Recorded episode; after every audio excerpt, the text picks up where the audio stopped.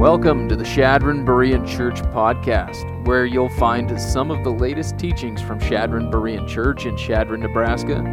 We are a loving community of believers growing in God's grace in Christ together. The heartbeat of our church is to have deep roots in the Word of God and to bear fruit by passionately applying it to our lives by His power for His glory. And we thank you for joining us.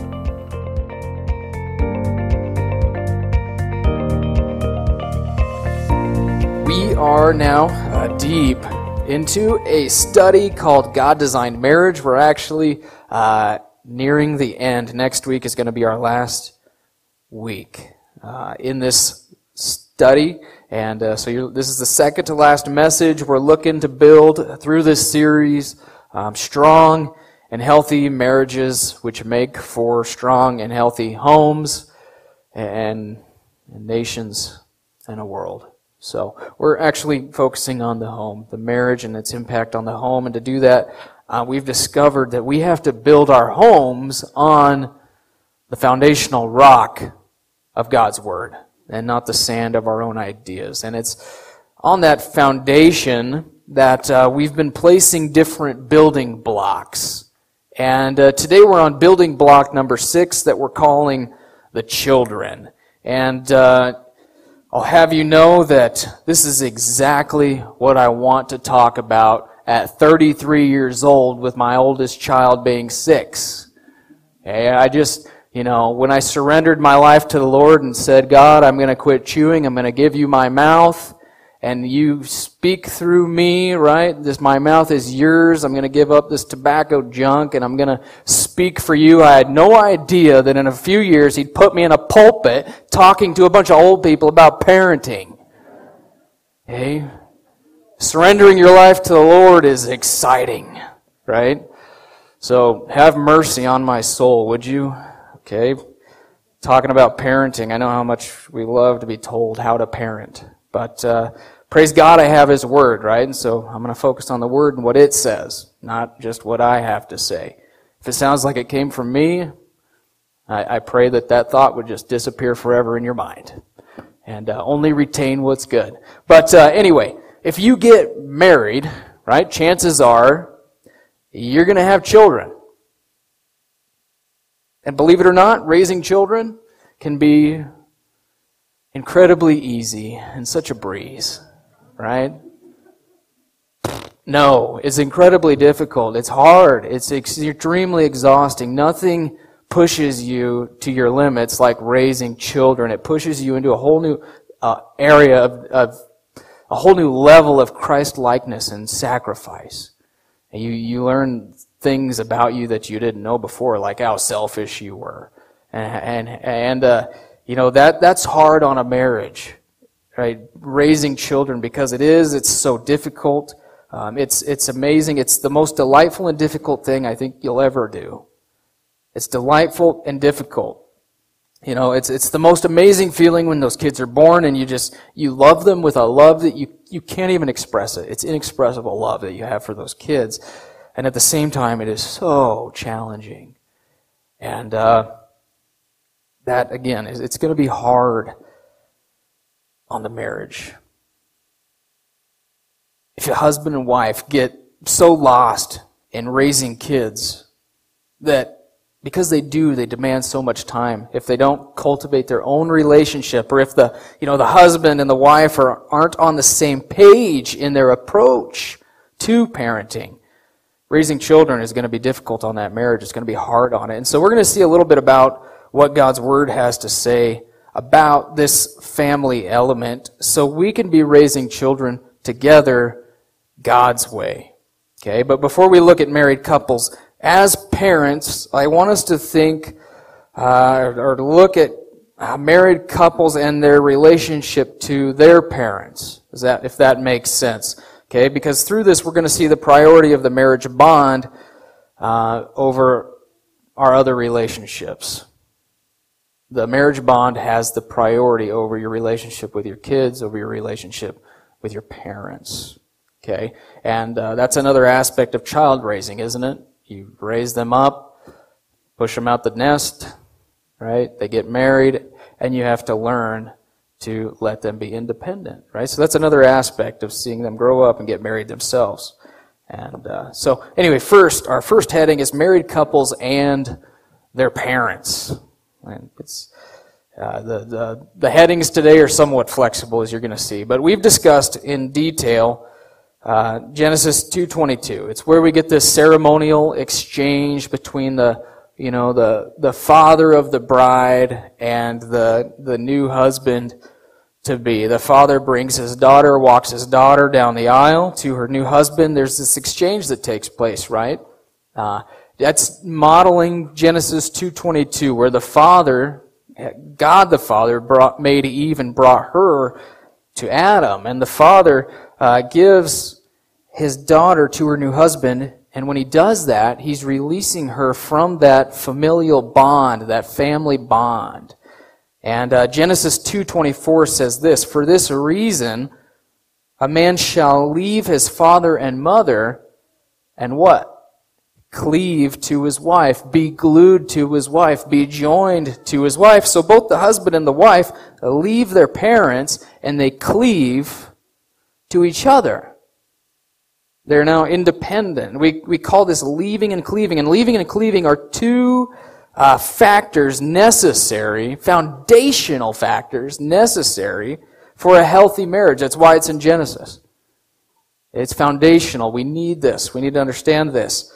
Um, it's foundational both for your marriage when you get married, and it's foundational for your children when they get married. You need to understand they're now independent right? So married couples leave establishing relative independence from their parents, and then they cleave and they, they're joined to their spouse as they start their own new family. Make sense?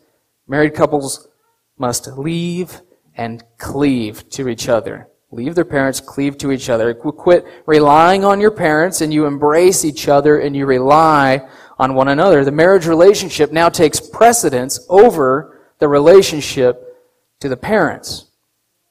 Okay, so as long as we live, we are to find ways, let me balance this out. We're to find ways to honor our parents, right? As long as we're children, we'll always be children of somebody. We're going to find ways to honor our parents. I think we're going to seek to foster intergenerational uh, ties and bonds.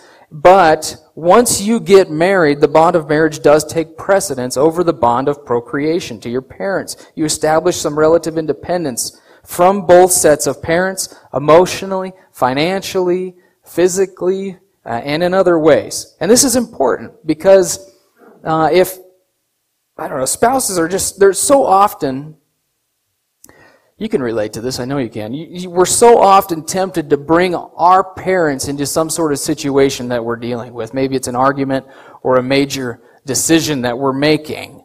Okay, we're, we're tempted to call mom and dad and bring them into what we're going through, and it can create more conflict. You remember Scott Mathis brought up this example last week, the example of a wife calling her mom to complain about her husband. It's just, he said, it's just fueling the fire, whatever's going on, right?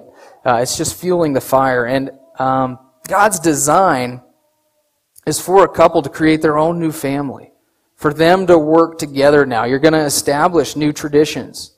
You're going to establish, you're going to start new family traditions. You're going to start uh, new household rules. You're going to have your own household rules. You're going to ha- have a new direction for your family, maybe. You might, you might still, you should, still go to your parents for advice and help, and you're going to seek to foster intergenerational family bonds, but ultimately, the married couple is, is independent of that. And we need to raise them with that in mind. Uh, one of the reasons I want to bring this up in, in the parenting block is because it demonstrates the priority of the marriage relationship over all other horizontal relationships including our relationship with our kids. The marriage has to be built to outlast the kids. You have to build your marriage to outlast the kids. You never want your marriage to become child centric. You know what I mean? You don't want your marriage to revolve around your kids, your life to revolve around your kids, the kids, the kids, the kids, right? How are you today? Oh, my kids, right? That gets old, doesn't it? Have you ever heard someone talk that way? How are you today? Well, my kids. I asked about you, not your kids. Okay, we can become child centric. You can start to live through your kids, and if that happens, I think it's a symptom of an unhealthy marriage. And what's going to happen when those kids move out and you move into the empty nest season? It's going to be the empty nest season is either a delight or devastation. Okay? It's either delightful or devastating, depending on whether you've built your marriage to outlast your kids. Okay, just as think of it this way, your story is subservient to God's story, right? But just as your story is subservient to God's story, so your kids' stories are subservient to your story as a couple. Okay? And that might sound a little harsh, but think about it. Okay, the stronger that your marriage is, the story of your marriage is, the more secure your children are going to be, the more secure they're going to feel. When they know mom and dad have it together, they're working on their marriage, right? If, if I'm a child, I don't like it when mommy and daddy go out on dates and ditch me with some babysitter, right? You know, my, when I was a kid, my parents, had this babysitter who rode her horse three miles to our house. And you know what she did for fun? She tied us up. She calf roped us. Right? That was her fun. That was my babysitter. But, uh, I don't know why I remember that. Actually, I know why I remember that. But if I'm, if I'm a kid, I don't like it when mom and dad go on dates and leave me with the babysitter. But deep down, I'm not going to say this, but deep down, I'm going to feel more secure because I know they love each other, right? And I know that they're working on their marriage. Okay? Now let's, let's kind of like turn the gear a little bit and let's focus more on the married couple as parents. Okay? The married couple as parents. It's important for the husband and wife to, as much as possible, be on the same page in their parenting approach, their parenting style in marriage, you've got two people coming together from two different families, two different family backgrounds, maybe two different cultures, even. And uh, that's tough. Because one spouse wants to raise the kids this way, the other spouse wants to raise them that way. For example, the husband's parents might have disciplined him, right, by spanking and, and uh, his dad might have had a leather belt that had the words engraved on it, uh, I need thee every hour. Okay? And uh, actually, let's pretend that the husband is just over disciplined, you know, in anger, and never reaffirmed of his father's love. So uh, that's that's what he was raised with. And then let's pretend that he marries a wife whose parents basically took the self-esteem approach. We're not going to discipline at all.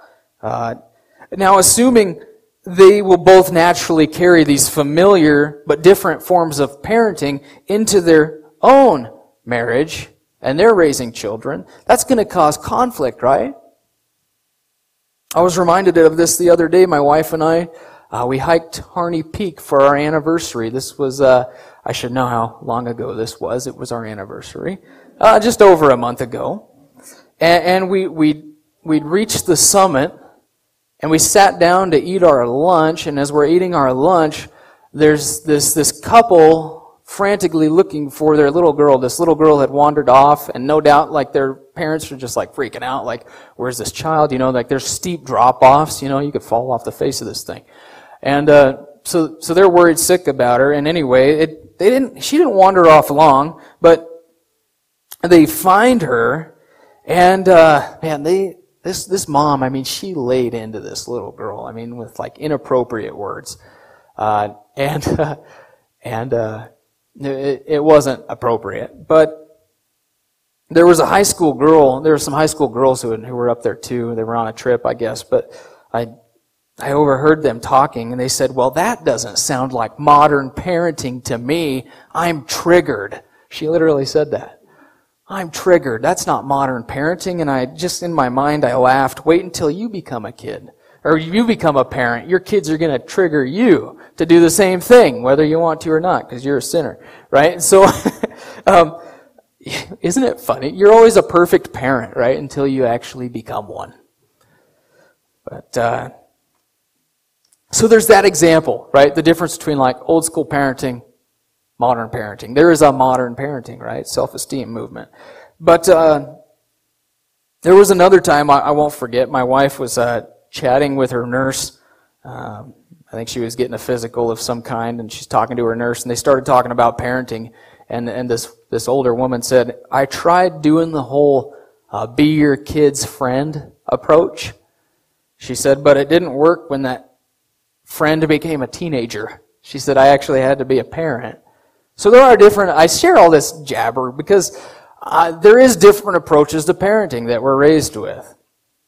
Some biblical and some not biblical. And to help us see that the husband and wife uh, uh, will very likely come from different parenting styles, uh, I've shared that. And uh, I, I want want you to understand that you have to communicate about your parenting style right? When you're, I mean, as soon as I knew that we were having a child, our first child, we started talking about it. You should start talking about how you're going to parent, how you, because you want to be in unison. You want to be on the same page. You want to have the same biblical goals, the same biblical target. Okay, you have to present a united uh, uh, authority and presence to the children so that the child doesn't go to dad and get one thing and the mom go, he goes to the mom and get another different you know another style of parenting right? You have to be on the same page. If you're not it's going to cause problems. That child is going to manipulate you and they're good at that.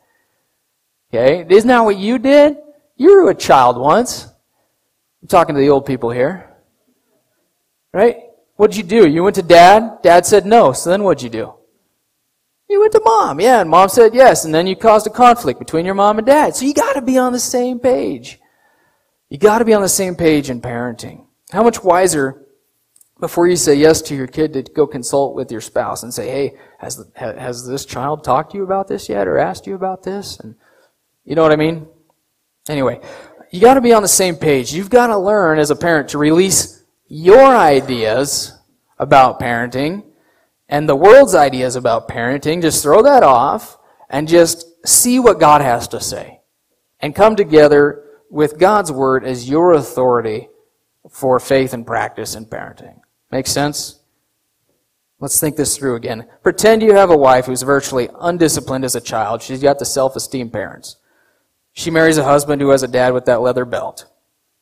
He's over disciplined in anger. Now, if they come together, if when they come together as parents under the authority of God's Word, okay, they're raised different ways, but they come together, God's Word is now their authority. The husband and wife may differ slightly on what level of discipline to administer to that child, but they can both agree now that discipline is right. Discipline is biblical. Does that make sense? Okay. Thus, the wife who went undisciplined now accepts discipline as something that's biblical, something that's good. And the husband who's over disciplined in anger doesn't throw off discipline altogether. He now has to learn how to discipline the proper way at the proper time with the proper motivations. He'll have to learn to break the will and not the spirit of that child. And if you want a really good book on that, uh, I think I learned that through Michael and Debbie Pearl. It's called To Train Up a Child. It was like the first book I read on parenting. It's fantastic. I don't agree with everything in the book. Don't take everything home with you in it. But it's good. Um, if you want to get that. Anyway. Anyway.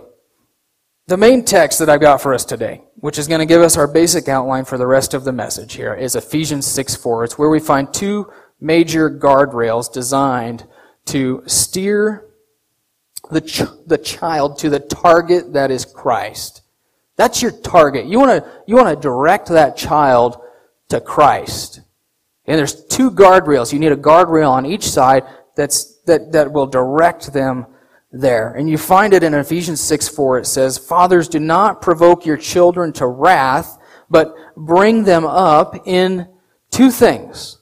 Number one, discipline, the discipline, and number two, the instruction of the Lord.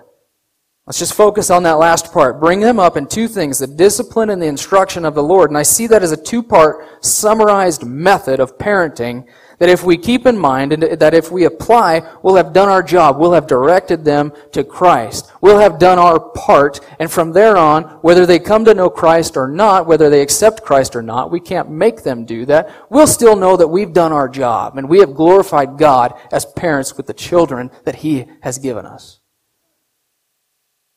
See this verse as guardrails designed to point your child to Christ. Christ is the destination. Christ is the target. And both of these guardrails are necessary to get them to that destination, to get them to Christ. If a child, think about this, if a child has no discipline, or if a child has discipline but no instruction, say in the gospel, you might raise a great little Pharisee a very disciplined kid, a moral, a moral little being, but he's a Christless child and he'll be a hypocrite because he won't know grace. But if you raise a kid with um, maybe, conversely, let's say you're going to go pour instruction into your child. How are you going to pour instruction into your child if that child ain't disciplined? If that child can't sit still and respect authority for teachers to actually pour into them, does that make sense? So you've got to have both of these guardrails to get them to the destination that is Christ, where, like John was talking about this morning, they end up being governed not by external behavior modifications of the law and spanking, but by the Spirit of God in their heart, who removes the heart of stone and replaces it with a heart of flesh. Right? They become governed not by the discipline anymore, but by a desire, a love for Christ.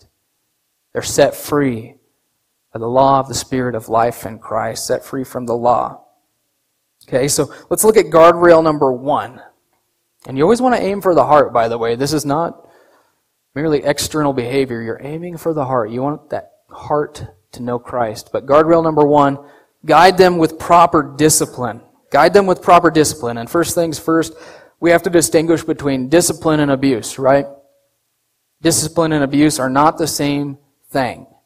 They're not the same thing. We could, we could define discipline as a measured amount of correction, corrective, uh, I don't know, corrective approach, uh, appropriate to the child's age for the purpose of developing that child's faculties and character.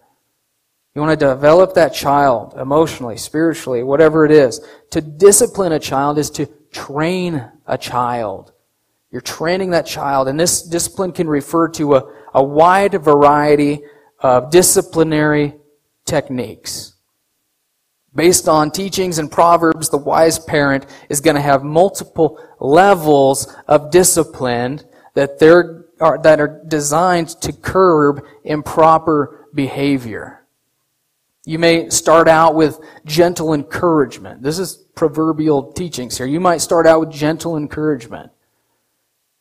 Then you might move to uh, education and instruction as needed. Maybe why would you discipline a child? They don't even know what they did wrong, right? They don't even know why it's wrong. So you, you move into education, you move into instruction, and you maybe help them understand the long-term consequences of their behavior. And then you might say, let's say the kid knows what's right and what's wrong, and then they do it anyway. Well, then you're going to move into what? You're going to move into reproof. You're going to correct that child when they're wrong, they know better by now. And if they don't respond, you're going to start to move into climax mode, right? Uh, you're gonna you're gonna maybe get into some loss of privilege. If it's a teen, if it's a kid, maybe okay, you didn't eat your your you didn't eat your meal, so you don't get no dessert. Uh, if it's a teenager, right? Uh, you out past your time, right? Uh, you were supposed to be home an hour ago. No more car, no more cell phone, whatever it is, right? There's a loss of privilege there appropriate to that child's age. Um, man, so you might also uh, climax with the use of the rod. You know, the Bible talks a lot about the rod and and uh, spanking. We'll we'll talk more about that in a little bit. But uh, that's what I think God does with us. That's His instruction to us through Proverbs, right? When you sin, does God immediately bring the rod down on your backside? Immediately. Or does He correct you and try to reprove you and get you to repent before he has to bring the rod. So, I think discipline starts out gentle and it just kind of increases in severity until that improper behavior is curbed. Let's look at Proverbs 22 verse 15. Lots of Proverbs today. Go through Proverbs sometime and just put a CR any, every time it has to do with like child rearing, child raising. Um, if you're from up, up north, you might say child raising. From Mississippi, you might say child rearing. Uh, right? Because you raise animals, you rear children. So I don't even like saying child raising. I like to say child rearing, but I'm going to say raising because that's what we do here. Um, Foolishness is bound up in the heart of a child. The rod of discipline will remove it far from him. Proverbs 20, verse 30 Stripes of wounding scour away evil, and strokes reach to the innermost parts. So when a child is born, what do you see there? You see that they're not born inherently good. That's modern psychology teaching that. And why I saw a woman at the grocery store the other day praising her screaming child for exercising his lungs. Okay, this kid is throwing a temper tantrum in the grocery store, and if you're a parent, you'll get to experience the joy of this. But he's throwing a, a tantrum, high pitched scream, and the grandmother is saying, Oh, look at you exercising your lungs. It's like this kid does not need praised, he needs swatted. Right? The kid just did not need praise at that point. But she has in her mind, this kid is inherently good and I need to encourage him. Right? It's weird how we operate when we don't know God's word. But children are born with a sin nature and, and, and it wants to take them off track all the time constantly. We have a flesh, a sin nature that wants to take us off track into all sorts of self-destructive, sinful patterns, and discipline is a guardrail there uh, designed to keep them out of that ditch and to guide them into the peaceful fruits of righteousness, as Hebrews 12 would put it. Proverbs talks a lot about child rearing with the, the use of the rod. How many of you knew the rod? You don't have to raise your hands, but you knew the rod growing up, and it's, it's an old fashioned thing anymore. But it's biblical. It's hard to tell exactly what the rod is referring to exactly in Scripture. You know, like was it a wooden spoon or something, you know, or something like that. But uh, suffice it to say, it was some sort of stick or switch or scepter or staff used for administering blows. Okay, and the word is used in Isaiah 28, 27, for example, to refer to a staff or stick used to harvest dill. So you would uh, swat the, the plants with the stick and the seeds would fall out and be gathered. Does that make sense? You agitate the, the plants and all the seed falls out and then you throw the chaff away and you gather up the seeds. Well, God is figuratively said to use a rod to chastise his people, Israel, in the Old Testament. Remember what he used for a rod? He used Assyria, right? He used Assyria as the rod of his anger to discipline Israel for their rebellion. They'd finally rejected the correction and the reproof, and God says, All right, bring in the rod. He used a foreign nation to judge that nation, and may that not happen to us. Have mercy, God. Our society has rejected this kind of disciplinary technique, and we are seeing the results of it in our society today. It's a society, number one, without a conscience. The conscience is vanishing in America today, the United States. And number two, a lack of respect for authority. You guys see those two things? No conscience, no respect for authority. Plain as day. And it has made it an act of faith for us to actually use the rod, as Scripture says. It's an act of faith to discipline your kids now. It's not an everyday thing. Proverbs 13, 24 says, Whoever spares the rod hates their children, but the one who loves their children is careful to discipline them. Do you love your children? Yeah, of course you do. So you're gonna be careful to discipline them. If you love your children, that's what the Bible says. Punish them with the rod. Save their soul from death. Hebrews 12. Go ahead and read that later. Um, that's it talks about how that's how we know God loves us. Is because he disciplines us. It actually says he scourges. You remember Jesus was scourged? The Bible says God scourges every son whom he receives. And that's how we know we're legitimate children. If you can just go off in your sinful ways and you're never chastened by God at all, you're not disciplined by God, maybe that's proof that you're not a legitimate child of God. Because God disciplines every child that is His for their good. Even though it's sorrowful for the moment, yet to those who are trained by it, it says it yields the peaceful fruit of righteousness. Go ahead and read Hebrews 12 later. It's amazing. Um, Proverbs 23, 14 says, Punish them with the rod, save their soul from death. Death there is probably referring to an untimely death as a result of not heeding instruction. Not listening to their parents, right? Maybe getting into the wrong crowd. Maybe get, making a, a very unwise decision, sleeping around with an adulteress. The Proverbs talks about that. My son, don't cast off my wisdom. Right? Bind it around your neck. Bind your dad's wisdom around your neck. Don't, uh, maybe death is the result of rebelling to the point where civil authorities get involved and execute capital punishment.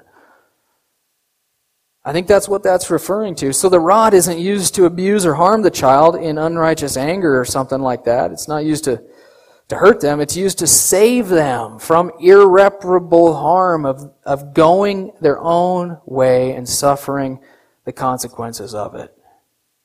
It's for the benefit of the child, just like God's discipline is for us. And I want to look at this discipline through four filters. Filter number one, discipline with a higher picture. Before you go to discipline, filter it. Filter what you're about to do through four filters. Discipline with a higher picture, okay? Especially when you go to use the rod. The first filter deals with motivation. This is the why. Why am I disciplining in the first place? Is it because my children have made me look bad because they wouldn't sit still up front? well, or in church, it's because I look bad, or is it because they've actually sinned? Is it because I'm just annoyed by them and I want them to go to their rooms? You know what I mean? Is this really uh, just childishness or is this sin? Ultimately, we, we discipline because we want them. I think this is what we should have in our minds. We want them to have a proper respect for authority. And we want them to just to be decent human beings in society today, right? a decent human being who respects authority and teachers. If they can't respect you as parents, do you think they're going to respect your teachers? They're going to respect their teachers? You think they're going to respect police officers? No, they're going to say the blue has to go, right? Bring up 2020. Right? Defund the police. That's our generation. They haven't been disciplined. They don't respect you. What makes you think they're going to respect God's authority? They ain't going to respect God's authority. They're going to cast it off. Psalm 2. They're going to cast off God. They're going to cast off His ways. You know, I saw this joke. It was weird. It was a joke, right? It was a meme type of thing. And, and this is what I don't want my child to be. Okay, there was a, a man standing before heaven's gates, and there was a podium there with an angel standing there, and there was a big old book, right? You know, the classic comic drawing. And uh, the angel's pointing at the book, and it says, It says here you were an atheist. And then the person standing in front of the podium says, Was. Was an atheist. Okay, like, I wish I could change my mind now. But, you know, when we discipline, we're tuning their hearts to the idea that there is a good God who is going to judge them one day. We are instilling in them, we're tuning their conscience to respect authority. Like God's authority, we're tuning them to know the difference between right and wrong, between good and evil. Again, this is why we don't have, we have no fear of God in our society today. Discipline is training their conscience. It's, it's teaching them reward and consequence, sowing and reaping. And it's very theological. By, but Hebrews 12, 9 says, by, by, by our earthly father's discipline, we learn to respond to our heavenly father's discipline.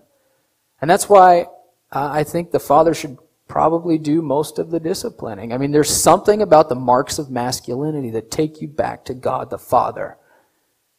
Okay, the deep voice. God's got a roaring voice. He's strong. He's mighty. He's built for it. Okay? I think that's what God ingrained in the man. I don't think the man has to do all of it, obviously, but I think there should be this expectation wait till your father gets home. Why? Because wait until you stand before your heavenly father. It's coming. Judgment's coming. So, anyway, I was listening to this podcast uh, with Hillsdale College president Larry Arnn, and very wise man, and he recalled how his daughter she desperately wanted to do something that would not benefit her. And so Larry tells his daughter whatever she wanted to do. He didn't say what it was, but he just said no. And she said this, You don't want me to be happy. And uh, Larry replied, You're trying to be happy, but you need to learn to be good first. If you want to be happy, you need to learn to be good first. Unless our children know what's good, they won't be happy. If our children go, we let our children go their own way to do, to chase happiness, they'll never find it because they're going to be locked into the lust, the drives of the lust, the lust driven sin nature. Right? And how many of you have gone that direction? You've done things your own way and found it wanting, found it empty, found it void. I've done that. But these, these limitations, guys, the limitations that we put on their behavior are there to help them flourish and it promotes spiritual development, it promotes emotional development, short term pain produces long term gain. Remember that. And if you feel bad for using the rod, okay, you just say, I just can't do it, remind yourself God has equipped your precious little one with a nice, thick, soft spot on their behind that will not damage the child. Okay? It's like it was designed for it. So they, they could feel a sting, but it's not going to damage them. Okay? I call that the, the God designed soft spot. Okay? Because as Derek Kidner says, sometimes it takes more than words to dislodge foolishness. There was an old Egyptian proverb that says, Some boys have their ears on their backsides. Right, some of you were those boys. Filter number two, discern between childish, childishness and sin, weakness and sin. Okay, accidentally spilled milk is not sin. And you remember your dad chastising you for spilling your milk on accident. Okay, if they now if they they they take their milk and they chuck it at the wall in anger, then it's sin, right? But spilled milk is not sin. If I, if I tell my kid, my little kid, to go pick up a toy, uh, uh, as you know, pick up these toys, they're getting ready for bed, pick up this toy on your way there and they don't do it, sometimes it's just that they got distracted. It's just childishness, weakness, right, in their flesh. Uh, they see squirrels and get distracted just like a dog. And so do you, by the way. Um, but if it becomes habitual, if I tell them night after night to pick up their toys on their way to their room, if it becomes habitual, I'm going to reprove them, right? Because now they know, but if it becomes habitual, I'm going to reprove them. If it becomes a deliberate ignorance and refusal, then I know it's time to bring the rod. So you have to gauge what's going on and where that child is. Filter number three is assess the situation before disciplining. Assess the situation. I don't know how many times I've failed as a parent because I've charged into my kid's room when there was an argument and just threw them both under punishment. I didn't even ask to see who was right and who was wrong, who was in the wrong. There was no justice there. There was no innocent until proven guilty. Kids need justice too. Okay? I don't know how many times I've, you know, just assumed that this child was in the wrong. And they really weren't. You need to talk with them, talk things through before you just say, all right, go to your rooms. You can't throw them all under that bus. They need justice, okay? Filter number four, never discipline out of anger. Sometimes the best thing you can do before you discipline is just take some time to cool down. Tell them to go down to the creek and cut their own stick so you can cool down. Okay? Pray about it. Cool down, pray about it. And before you do anything, talk it through with them. You might explain the offense if they don't know what they did. Maybe they don't even know what they did. You don't just immediately grab the rod. Explain the offense, help them understand what they did wrong, allow for an appeal, use contracts, let them explain. If you still have to use the rod, what do you do? You apply it firmly and controllingly. You're not out of control, and it's followed up by this. Don't miss this. Reassure them of your love and forgiveness. You don't use the rod and then just leave them hanging and walk out. You've got to reaffirm your love. Tell them you love them. Tell them you forgive them, just like God loves them and forgives them, and how that you're, they're your children no matter what they do. It's never out of anger and never separated from your love. You have to remind them of the gospel. You might even pray with them, help them, ask how you can help them obey. Kids need that. And they, and honestly, guys, kids without discipline, they, you know what they feel? They feel unloved. Kids without discipline feel ignored. They feel like nobody cares about them. And that's part of the reason why they're doing what they're doing is because they don't feel loved. They feel like I can just do whatever I want. And I'm trying to get attention. I'm trying to get a parent to take notice of me. Somebody, please. Take notice of me. I'm rebelling. Can't you see? There's kids out there like that. You run into them at summer camps.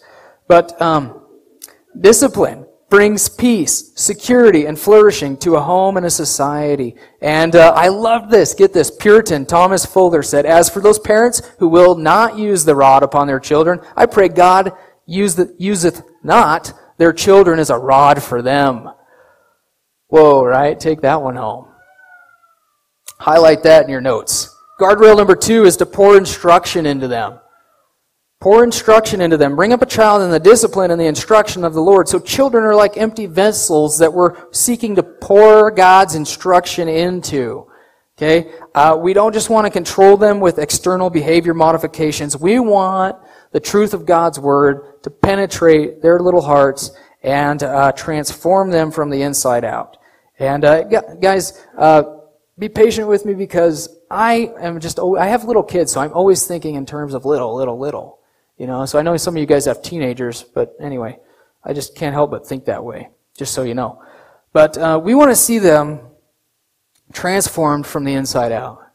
Just like that song we just sang, uh, which was not planned. From the inside out, Lord, my heart cries out. Anyway, we don't want them to just be controlled by external commandments, you know, the letters engraved on stones, the Mosaic law. The first, Second Corinthians 3 says you want them to be transformed by the tablet of the human heart, God's law, not externally forcing them, but internally from the heart compelling them out of love for Christ. I'm convinced that if you are a Christian parent, Deuteronomy 6, 4 through 9 is a passage that you need to know. Deuteronomy 6, 4 through 9. I mean, if you're a parent, print that, print those verses out, put them on your wall, put them on your fridge, because this is, this is so critical to passing on truth to the next generation. This is actually the Jewish Shema, what they called it. It was the daily confession of faith that they recited every single day because they understood the importance of passing on God's word, God's truth to the next generation. How are we going to do that? What's that look like? Does that mean I just take them to church on Sunday morning and that's it? Is that it? Is that how we pass it on to the next generation? I just drop them off at Awana and just, you know, that's good enough? No, listen to this. Read this. This is a 24 7 discipleship ministry. Hear, O Israel, the Lord our God, the Lord is one. He's talking to the parents. Love the Lord your God with all your heart, with all your soul, with all your strength. These commandments that I give you today are to be on your hearts. Now impress them on your children. Your children are impressionable. Impress these on your children. Talk about them. When you sit at home, when you walk along the road, when you lie down, and when you get up, tie them as symbols on your hands, bind them on your foreheads, write them uh, on the door frames of your houses. and on your gates. I like that verse. That's why we put Bible verses up around our house. So we, we memorize them by exposure. But uh, you see the in here an all day, everyday formula for passing on the faith to the next generation. All day, every day. You get up, eat dinner, rise, go lay down, whatever you're doing, walking along the road, passing on the faith. All day, every day. You see that? And the first method there you see is number one, live it. You have to model it. You have to model the teaching. It says you have to love the Lord your God with all your heart. How are you going to expect the next generation to love the Lord your God with all their heart if you don't? You have to model it, guys. Teaching is not only taught from a pulpit like this, it's caught by the way that you live your lives. And that might be the way we absorb most of our teaching, is just by modeling. Someone modeling it to us. We have to follow Christ. That's number one. Second, you got to teach it. Teaching. Everybody's a teacher. You are a teacher. If you're a parent, you're a teacher. And both formally and informally, you should seek to teach your kids God's Word. Formally, I mean, impress them upon them Bible theology. Teach them Bible theology. Teach them principles from God's words. Teach them God's Word. Sit down and read God's Word together. Do breakfast and devotionals. You know, do breakfast devotionals, evening devotionals, lessons, whatever it is. Get some resources in your arsenal to help teach your kids. Find creative ways for them to apply Scripture. Uh, one of my children is learning biblical finances right now. She'll she'll work. She'll go to my neighbor's house and she'll she'll wash his motorcycle for four dollars.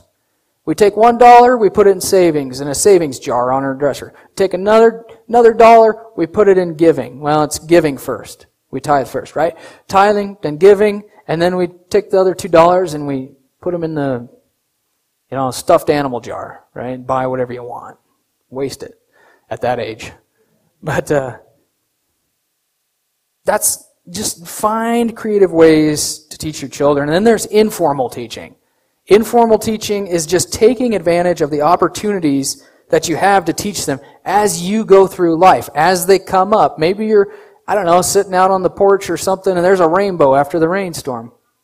What a perfect opportunity to tell them about what the rainbow means. Yeah, let's go to Genesis 9. Let's look at the rainbow. What does this mean? It's God's promise not to flood the world again. Oh yeah, did you know that the reason we have so many fossils today is because of the flood? Fossils aren't being made today. Did you know that? It's a result of the worldwide flood. That's why we find sea creatures on top of Mount Everest, fossilized. Okay, because God flooded the whole earth. I mean, you just take care, take advantage of opportunities. Uh, yesterday, uh, we were harvesting sweet corn all afternoon. Um, you know what I taught my kids about? I had no idea John LeBar was going to talk about sowing and reaping in Sunday school, but we talked about sowing and reaping. There, we, we'd, you know, I, we'd, we sowed this corn a long time ago in the spring, and now we're reaping what we've sown. And so I taught my oldest one who could understand this. The decisions you make come with reward or consequence. Whatever you sow in your decisions, that's what you're going to reap, either a reward or a consequence. Uh, if we're faithful with a little bit, God will bless us with much, right? It only took one little seed to give us a whole kernel or a whole ear of corn, corn kernels. And it, it's amazing. How kids love those kind of like uh, lessons just throughout the day. Maybe let's say, here's another good one. This might be the most important one. Teach them how to repent when you screw up. Don't be so proud that you can't admit to your children when you're wrong. If you fail to do that, they ain't going to want nothing to do with your faith. You can't admit to them when you're wrong and apologize and repent and ask for forgiveness. They ain't going to want nothing to do with you. They need to know the gospel is for you too. They can see through you. They know you're not perfect. And so one of the best things you can do is just teach them how to repent by repenting yourself and walking, continuing to walk in God's grace. Not just saying, I screwed up and going into despair, but no, you live in light of the gospel of grace. And you say, all right, we're moving on in God's grace. But they learn to walk with God as you walk with God. And so, um, Critical to that is just building and maintaining relationships. That's the next point. Sorry my message is so long today. I pray every single week for God to shorten my messages. It just doesn't happen. I guess my prayers just aren't that powerful. Uh, just kidding. Build your relationships with your children. If you want to pass on the faith, build relationships with your children. The stronger your relationship is with your child, the more likely they're going to embrace your values and beliefs too. You look at relationships as a bridge for truth to travel across from heart to heart. Truth travels best through relationships, and in your notes are several ways of doing that that I got from Chip Ingram's effective parenting study. Okay, spend quality time with them. Uh, then there's just two areas I want to highlight that are critical. Number one, teach them about identity. Teach them about identity. Identity is the child's foundation that our culture is trying to sweep away right now. They don't even want your kids to understand what gender they are. You understand how depraved that is? You understand why we have so much hopelessness and despair among our youth and why they're all on pills? Because they don't understand they were created in the image of God. They don't even understand their gender. Teach them their gender. Teach them God created them. Teach them that God loves them. He died for them. Teach them that they're a unique masterpiece created in Christ Jesus for good works. They are unique. They are a unique person. There's billions, trillions of people who have lived throughout the world, but there is no one like them. There is no one like you. You have a unique personality, gifts, spiritual gifts, talents, resources, temperament. You are a unique human being. There is no one like you that has ever lived in the world. And you are a brick in God's household that hold, that builds God's house. And you need to know that you, without that brick, that house is weakened. Okay? God made you for a purpose. He, he, he, you have meaning. You have purpose. You have life in Christ. Teach them that their identity is not in what they do. It's not in, in and how they feel their identity is in Christ. That's where they're going to find meaning and purpose. And uh, as parents, we want to help them discover who God made them to be. Because God, get this, God determined every aspect of their personhood. Did you know that? God determined their personhood, who they would be, what they would be like. He determined their temperaments, He determined their gifts, their interests, and so as parents, we want to discover what those are. What is that child's bent? Right? Not their sin nature bent, but what are they bent towards? What are they interested in? And we want to seek to kindle that because God has put that in them. So in his book, Helping Your Unique Child Thrives, I, I like this illustration by Bill Hendricks. He shared a good one. It's, it's about Harry the Hammer and Larry the Screwdriver. Harry the Hammer has a son named Larry the Screwdriver. Convinced that Larry is going to hammer nails too, he pushes Larry the screwdriver to hammer nails. And he just keeps pushing him in that direction. It's a lot like a football dad living his glory days through his son who has no interest in football whatsoever, right? Harry's got to figure out Larry is not a hammer. He was designed to drive screws, not hammer nails. And, and Harry has to learn to mentor his son in whatever God determined his personhood would be like. So as parents, we try to follow those God-given drives of each child because each child is different. Don't treat them all the same. You'll exasperate them. And uh, don't push them so hard in what their interest is that it's not theirs anymore and you kind of take it over. There's a balance there. And then lastly, teach them to do hard things. Teach them to do hard things. Teach them to get their hands dirty. Don't you love that picture? Get their hands dirty. See, Jesus was a realist with his disciples. He didn't embellish the Christian life. He didn't say it's all flowers and rose petals. Christian life is difficult sometimes. It's hard to follow Christ. It's hard to swim against the tide of the culture. It's not easy. He said you, are going to have many troubles in this life. He, he actually prophesied Islam and the Antichrist world religion that's coming, which says you're going to get your head taken, taken off for following me. Teach your kids to do hard things. And you'll remember it if I put it this way. Have a conservative form of government in your home that teaches freedom, hard work, risk, and reward.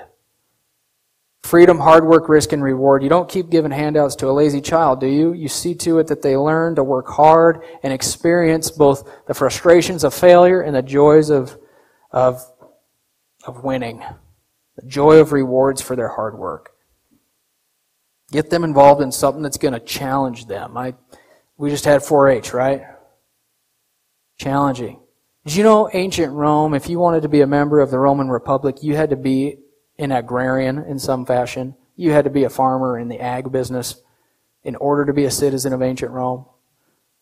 Isn't that interesting? You know why? Because it was seen as virtuous. It takes a lot of hard work to be an agrarian, to be in the ag world, doesn't it? it takes a lot of hard work, takes a lot of diligence, faithfulness, hope, planting those seeds, self control. And it teaches tenderness too. You learn to be tender with things, cultivation, husbandry. So, uh, yesterday my kids worked hard helping out harvesting sweet corn and beans, and it was it was good for them. It challenged them, and I made sure I wasn't going to do it all for them, but it was good. So that's just an example of what you might get your kids involved in. Uh, my challenge as we leave here today is just uh, spend some quality time with each of your kids. Spend some quality time with each of your kids. Build that relational bridge that's going to pass the, on the faith. Tell them you love them. Please do not withhold that from them. I want to cry when I think of parents who can't tell their kids that they love them. They need that. Don't rob them of that. And then ask how you can pray for them. Specifically, pray for them and their needs. Get eye to eye with them, get on their level, and invest in your children.